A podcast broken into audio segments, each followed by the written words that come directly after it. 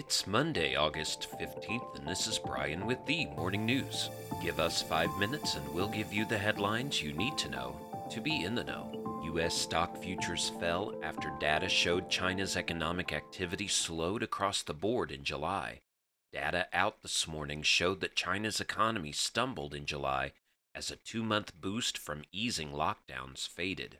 This prompted the central bank to cut two key interest rates by 0.1 percentage points in an effort to shore up faltering growth. The fresh evidence of a slowdown in the world's second largest economy adds to the headwinds facing the global economy. Futures for key U.S. indices are down 0.3% to 0.4%. Brent crude is down 2.2% at about $96 a barrel. U.S. stock indices notched another week of gains Friday, the S&P 500 added 1.7%, giving the gauge its longest winning streak since one that ended in November, and the Nasdaq climbed more than 2%. Many investors, however, continue to have their doubts about the staying power of the rally. Meanwhile, in a move that could rekindle tensions, a group of U.S. lawmakers flew to Taiwan with plans to meet with Taiwan's president over the weekend. A spokesman for the Chinese embassy in Washington responded that China will take resolute countermeasures in response to the U.S.'s provocations.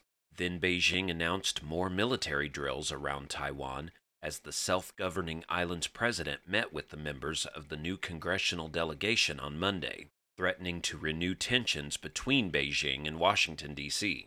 Fears were heightened of a Chinese blockade of Taiwan that would cripple global supply chains and raise freight prices in Asia and potentially beyond because of the outsized role that the island of roughly 23 million people plays in the global business. Around the world, Ukraine's President Volodymyr Zelensky accused Russia of using Europe's largest nuclear power plant to blackmail Kiev and its allies, urging tougher sanctions against Moscow after recent shelling in the vicinity of the facility prompted warnings of a nuclear accident. Fighting around the Zaporizhia nuclear power plant has intensified in recent days as Russia and Ukraine struggle to make meaningful gains on the battlefield almost six months into the war that has worn down both sides. Russian troops have repeatedly lobbed artillery at Ukrainian positions across the Dnipro River near the city of Nikopol, which came under fire again overnight. Officials in Kiev say the Russian attacks seek to goad Ukrainian forces into responding. They also accuse Russian forces of shelling the territory around the power plant, creating the specter of a nuclear catastrophe to force Kiev to the negotiating table. Back in the U.S., a man fatally shot himself early Sunday outside the U.S. Capitol and Supreme Court after driving his car into a nearby barricade, according to U.S. Capitol Police. The police said there was no indication the man, identified as 29 year old Richard York, was targeting any members of Congress, which is currently in recess. The Supreme Court is also out of session for the summer. The incident occurred just after 4 a.m. Eastern Time when a man rammed his car into the vehicle barricade at East Capitol Street and 2nd Street in Washington, D.C., police said. The vehicle burst into flames as the man climbed out of it. He fired several shots into the air along East Capitol Street, police said. Officers responding to sounds of gunfire were approaching the man when he shot and killed himself, police said. No other people were injured.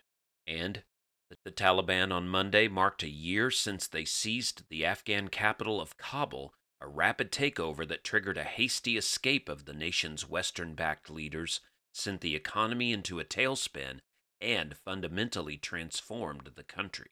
Bearded Taliban fighters, some hoisting rifles or the white banners of their movement, staged small victory parades on foot, bicycles, and motorcycles in the streets of Kabul. One small group marched past the former U.S. Embassy chanting Long Live Islam and Death to America. A year after the dramatic day, the economic downturn has driven millions more Afghans into poverty and even hunger as the flow of foreign aid slowed to a trickle. Now you know, and you're ready to go with the morning news. These headlines were brought to you today by Podmeo. Start your podcast easily at podmeo.com, the world's number one podcast hosting.